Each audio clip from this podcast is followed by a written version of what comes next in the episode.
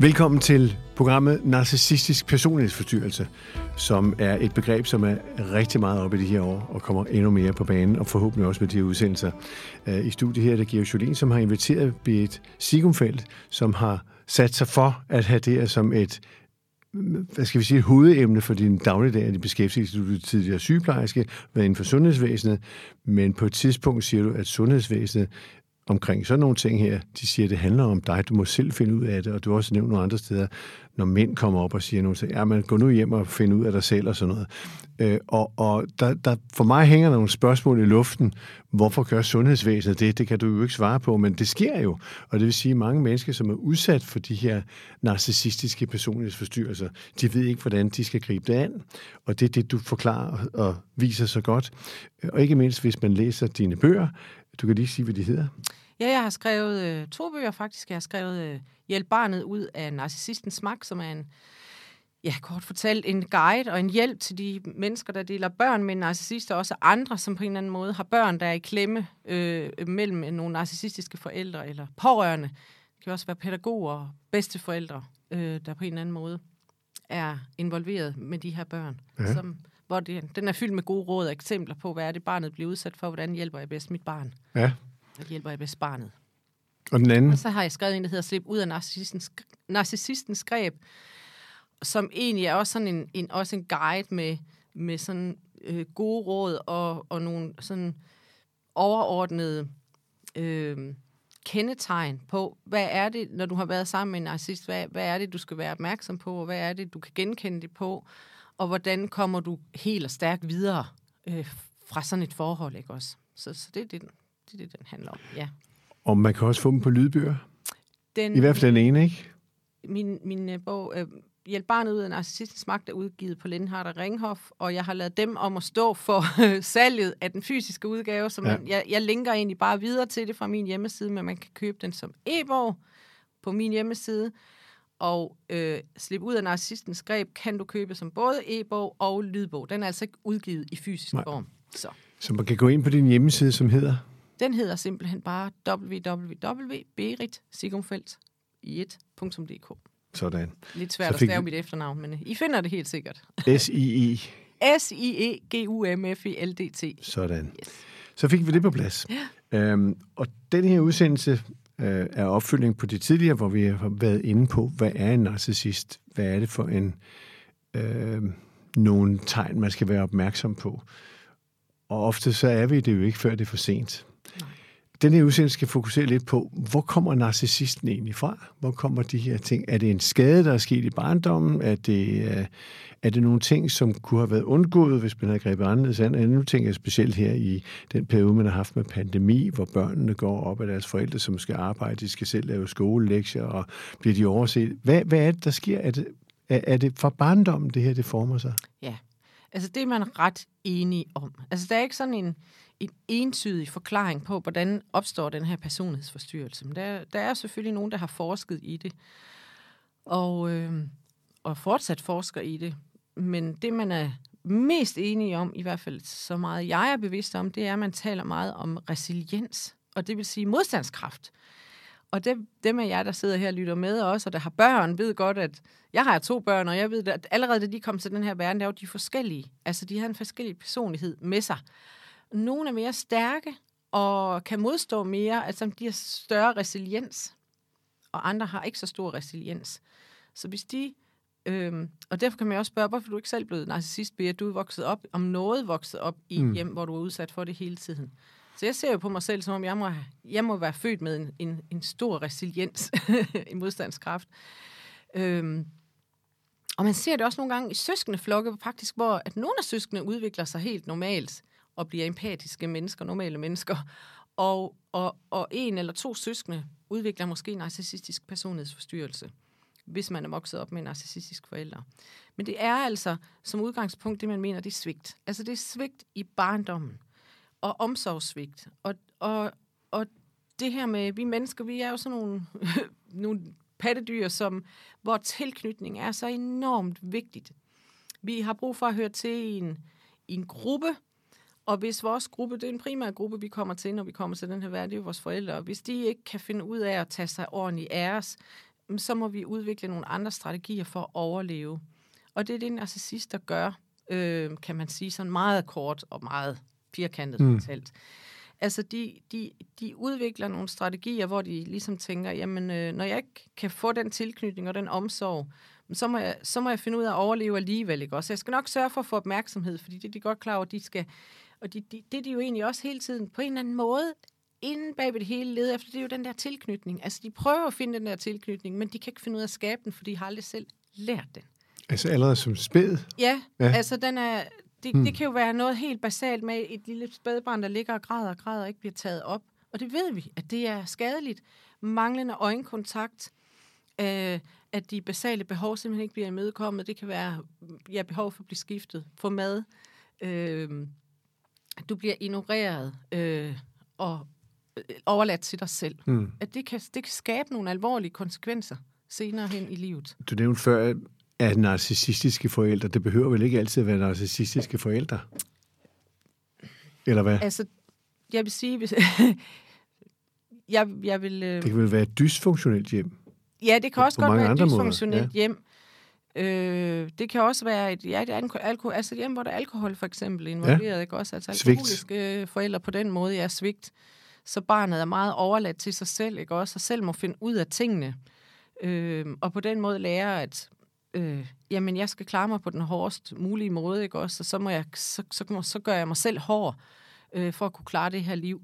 Så ja, bestemt også. I stedet har jeg set, at vi er alle født som narcissister. Det, kan du godt sige, fordi det er jo der er også nogen, der siger, at der er noget, der hedder sund narcissisme, men vi har jo alle sammen et ego, og vores ego er en naturlig del af vores mm. personlighed. Og det må vi heller aldrig sådan ligesom... Der er ikke noget galt i, at vi, vi kan også godt lide at få ros. Jeg kan også godt lide at få ros, og, og jeg kan også godt lide at blive bekræftet. Og, øh, men der, hvor forskellen er, det er jo, at vi, vi går heller ikke ud... Vi, altså, sunde, normale mennesker med et sundt ego, de går ikke ud og udnytter andre mennesker, eller træder på andre mennesker. Det er det, narcissister gør. Altså, de, de går ud og... Ja. Så kan man forestille sig, at det, det handler om tryghed i barndommen i virkeligheden? Ja. Er det det, du sådan... Overordnet, ja. Vil pege på. Det. Og der er jo simpelthen en forsker, især, nu kan jeg ikke lige huske, hvad han hedder, men han har forsket rigtig meget af det, og man kan simpelthen spore i hjernen, ikke også, at at hvis man har været udsat for tidlig svigt, så sker der nogle forandringer i hjernen hos, hos det her menneske og hos barn, ikke også? Som man stadigvæk kan, kan spore, når de bliver ældre, ikke også? Altså, der er noget med hjerne, den der hjernebjælke, der forbinder de to hjernehalvdele, den ikke er groet ordentligt sammen, og øhm, ja. Så, så, så når vi taler om, at det stammer fra barndommen, så stammer det sådan op igennem øh, perioden, hvor de skal udvikle sig, og de bliver svigtet, og de selv må finde vej frem. Ja, er det rigtigt? Ja, det kan du godt sige. Okay. Og, og hvis de finder den forkerte vej, så er det, det går galt. Så er det desværre, det går galt, ja. Øhm, og det kan ikke lappes på? Altså, det er meget, meget svært.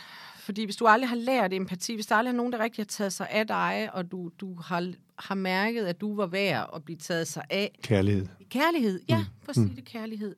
Så er det meget, meget svært at lære det senere i livet, fordi det er ligesom noget, vi skal have med fra bunden. Altså, vi skal have det med fra basen, ikke også? Så, og det er det, altså narcissister vil jo være stå, følelsesmæssigt vil de jo være stagneret, altså stå stille et sted mellem 6, 7, 8 år, ikke også? Altså, og det er derfor, du også nogle gange ser, når du diskuterer med en narcissist, at du tænker, at det er jo et lille barn, jeg står over for at diskutere med. Og det er det faktisk også, fordi følelsesmæssigt har de ikke udviklet sig længere end derfra. Så der er en forklaring ved det? Det er der faktisk, ja. ja. Øh, I en tidlig udsendelse lovede vi at komme tilbage til forskellen mellem en narcissist og en psykopat. Ja. Hvad er den? Den store overordnede forskel er, at narcissisten er kendetegnet ved masser af opmærksomhed. De vil gerne have opmærksomhed hele tiden. Øhm, og, og de vil gerne, de, de har hele tiden, de har brug for mennesker omkring sig, forsyning. Øhm, og for, forsyning altså anerkendelse? Også, Ja, altså mennesker, der giver dem opmærksomhed. Og det, opmærksomheden kan både være anerkendt, som det kan også være modsat, fordi bare det, de får opmærksomhed, så det kan også være øh, negativ opmærksomhed. Men det er også opmærksomhed, og det betyder, at de hele tiden kan føle sig i live, fordi de får noget energi hmm. for de mennesker, der er omkring dem. Psykopaten er også narcissist, men arbejder meget mere alene. Det er sådan meget overordnet. Og de har altid et mørkt sidespor, de arbejder på, som ingen andre kender til. Så de har ikke brug for den der opmærksomhed på samme måde, som, som den narcissisten har. Øhm, og dem har man, fordi det er blandt psykopaterne, vi finder morderne, så der har man også kunne lave nogle undersøgelser på dem, når de er kommet i fængsel. Og man har lavet, øh, især en forsker har scannet 800 hjerner på indsatte, der har begået alvorlige forbrydelser, og de har altså den, mere eller mindre den samme skade i frontallapperne. Om den er medfødt, det diskuterer man også. Men det man også ved, det er, at vi kan faktisk slå hovedet senere i livet, hmm. og få en skade, som faktisk kan forandre vores personlighed. Så pas på jeres hoveder derude også. og så tilbage til, til uh, personlighedsforstyrrelse. Der er jo mange begreber i det. Hvordan kan vi decifrere det fra narcissisten? Det er jo... Jamen, jeg tænker på, at øh, der findes jo mange arter af personlighedsforstyrrelse. Ja. Hvordan kan vi kende forskel på, på narcissist og resten? Ja, det er også svært. det er det, jeg mener. ja, det har jeg faktisk ikke et klart. Og som sagt, jeg ved godt, i hvert fald i Danmark, så vidt jeg er orienteret og ved, så er der 10 personlighedsforstyrrelser, vi opererer med hvor nogle af dem kan ligge meget tæt op af den narcissistiske, blandt andet borderline personlighed og histronisk øhm, øh, personlighedsforstyrrelse. Men dem ved jeg ikke ret meget om. Jeg ved, det der, det der, der adskiller narcissistisk personlighedsforstyrrelse for de andre personlighedsforstyrrelser, det er den der mangel på empati. Og det er det, der, igen, der gør dem så farlige. For det har, de andre personlighedsforstyrrelser har en form for empati, men de er stadigvæk udfordret af en masse ting, og de er også udfordrende at være sammen med. Men de kan faktisk hjælpes, og man kan, man kan ligesom helbrede. Man kan også øh, helbrede øh, border, borderline, mm. men man kan ikke helbrede narcissisme. Det kan jeg ikke. Nej, der, der er det de pårørende, der skal gå til behandling. Ja, det der, der er det, der er de pårørende, der desværre øh, går i behandling eller får terapi, ja. Men, men kan man sætte det så hårdt op, så en narcissist har ikke kærlighed?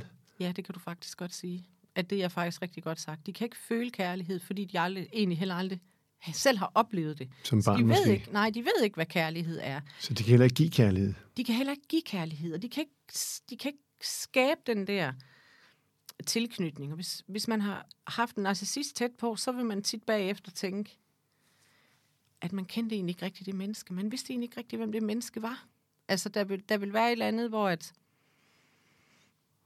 der, ja, du kan ikke... Øh, du kan ikke sige lige præcis, at det menneske var sådan.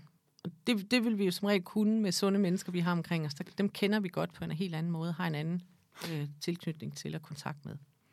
Du nævner nemlig et andet sted, at barnet kommer frem i det, hvis der ikke er kærlighed, og kan blive meget hysterisk ja. og voldelig. Er det rigtigt? De kan også, ja, og der vil sige deroppe i den lidt højere skala af narcissistisk personlighedsforstyrrelse. Mm-hmm øh, når, de, når vi taler den voldelige, altså det der, hvor, den, hvor de udvikler, øh, hvad skal vi sige, og begynder at blive fysisk voldelige. Som også, din far var? Ja, som min far ja, var. Ja. Øhm, og det er som regel ikke nede i den lave skala, nede ved den klassiske narcissist, som vi, vi kalder dem nede i den lave skala. Øh, men ja, bestemt, de kan også øh, blive voldelige, og det er tit, vil man også, hvis man kunne få deres forhistorie, se, at de selv har været udsat for vold og overgreb på forskellige vis i deres opvækst, ikke også? Så de viderefører det ligesom, ikke Så det er naturligt nok? Jamen, det er det jo. det altså, er alt det, de vores ikke sige nej til, alt det, de overgreb, de blev udsat for, men dem går de jo så ud og, og, og udlever videre, kan man sige, ikke også? Fordi de kan ikke finde ud af at bearbejde dem. Så andet end, at så må andre, så, så skal andre gøre, gøres ondt for den smerte, de selv har været udsat for. Så det, de måske har protesteret imod ved et overgreb som barn, ja. Det er det, de så bruger som voksen i en større form. Ja, så retfærdiggør de over for sig selv på en eller anden måde, at det, er, det, må, det kan de godt. Altså det, vi, vi kan jo også, det, det er jo slet ikke en, en, en gren, jeg har taget mig af, men, men som jeg også ved hører under det her, det er jo seksuel mis, altså, øh, hvad hedder det, øh, pædofili ja. og incest og så videre, ikke også? Mm. At det er jo også en gren af den her personlighedsforstyrrelse, ikke også? Så det, det er meget komplekst, det her jo. Ja, det er det faktisk. Det er meget komplekst. Hvordan kan det være, tror du, at man ikke i det danske sundhedsvæsen har sat ressourcer op til det her? Det kan du selvfølgelig ikke lige svare på, men, men har du en fornemmelse af, at det er nu, man ikke anerkender? Øh, jeg tror også øh, nogle gange, at øh, vi er lidt, og jeg, jeg har jo selv været i systemet, og jeg kan jo godt huske, og, og for at være helt ærlig, men systemet er også lidt konfliktsky. Så systemet er også bange for at gå ind, fordi det, det kan også være tidskrævende, og det kan være... Øh, altså det, ja, det kan være krævende på mange områder at gå ind, og det mærker jeg jo i hvert fald også selv, når jeg går ind og hjælper mennesker, der er involveret i det her, ikke også? Altså det er jo mennesker, der virkelig, virkelig, virkelig har brug for hjælp. Mm. Det kræver også mange ressourcer af dig. Så, øhm, og i, i for eksempel i familieretshus, der ser jeg jo også, for det er jo det, jeg hører så mange forældre sige, de der familieretshus, de burde uddannes i det her, ikke også? Men de, de er konfliktsky på en eller anden måde, for de vil helst ikke ind i den her konflikt, så de kører meget efter, øh, det her det er de overordnede retningslinjer, og barnet har ret til at se begge forældre, ikke også?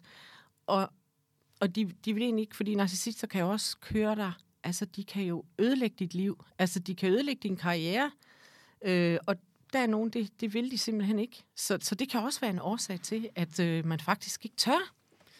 Så heller... Øh, ja, du, så sender vi dig hen på et krisecenter, eller du ved, altså vi var lidt berøringsangst, det kan jeg også godt selv huske, ikke? Når mm. der kom nogen ind, hvor set i bagspejl, så kan jeg godt se, nogle af de mennesker, jeg har passet, de har da været udsat for en narcissist. Og hvor vi så bare, når man, øh, så, så lappede vi dem lige lidt sammen, og så sendte vi dem hen på et krisecenter, ikke? Også, og ligesom, så må, var de lidt overladt til sig selv igen, så de har ikke rigtig, det, det er meget frustrerende, frustrerende, for de har ikke rigtig nogen steder, de kan gå hen. Og der er jo ikke noget medicin med bare koordinering det er der heller ikke. Altså mange får jo antidepressiv, ikke også øh, angstdæmpende, og netop fordi de har været udsat for det, og, og, og igen går med den tro, at, at det er fordi, de er psykisk syge, altså der er noget galt med dem. Men, men Så man symptombehandler og årsagsbehandler ikke? Ja, det, nej, det gør man faktisk ikke. Nej. Når nu man har gået så dybt i det i USA, som du har undersøgt, der er det jo gået ned i årsagerne. Vil det være nogle ting, som du kan tage ind? Du er og igen tillykke med det, først lige fyldt 50, du har masser af tid nu. Vil du kunne tage det her ind som en offentlig samfundsdebat om, at der skulle sættes mere fokus på det? Og også økonomi? Øh, og offentlig samfundsdebat, så du tænker at gå mere ud? Ja. Øh, altså, det har ikke været min intention. Altså, jeg, og, du men det kan med være... kolossal viden jo. Jamen, det gør jeg. Og det er også det, jeg hele tiden får, bliver bunket lidt for. Det giver også ansvar. Ja, det gør det nemlig. Det har jeg så også fundet ud af. Altså, min intention var jo egentlig at gå ind og hjælpe de mennesker, der først og fremmest. Og, og, og, og når jeg så kommer ind i det, så kan jeg jo godt høre, at jeg bliver mødt meget med den der, også, du har en kæmpe viden, du bliver mm. nødt til at gå ud og undervise mm. noget mere i det. Øh, og det er også muligt, at det tingene, som du siger, jeg er kun lige fyldt 50, jeg er helt ung. Så, øh, Masser tid. at tingene udvikler sig, at det bliver mere det fokus, øh, at jeg kommer til at få fremover, ikke også?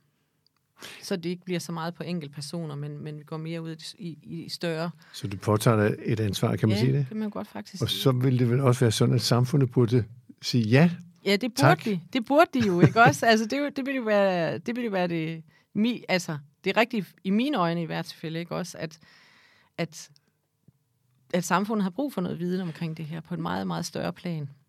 Jeg ved, du har været ude og holde foredrag i fængsler. Og som du Ja, det har sagde, jeg også. ikke for indsatte, men for Nej, ikke for indsatte. Så når du holder foredrag for dem, er der jo en vis forståelse for, at her er et problem, som vi ikke har set i samfundet før. I fængslet, eller hvad tænker Ja, altså når de inviterer dig. Ja, øh, Altså, de, det er jo de, er godt, ikke? de er godt klar over, fordi det er jo desværre ja. det, at koncentrationen også, altså der er jo nok øh, cirka øh, 7-98 procent af de indsatte, der vil på en eller anden måde passe ind i den her kategori, mm. ikke også? Så, så de, de er jo godt klar over, at, øh, at de har brug for nogle redskaber til ligesom at kunne håndtere, for de bliver udsat for den her manipulation og øh, gaslighting og alt muligt til dagligt, ikke også? Så det var... Øh, det er tit også, ja, hvordan kan de hjælpe sig selv, og hvordan kan de håndtere de her mennesker, ikke også? De har med at gøre til dagligt.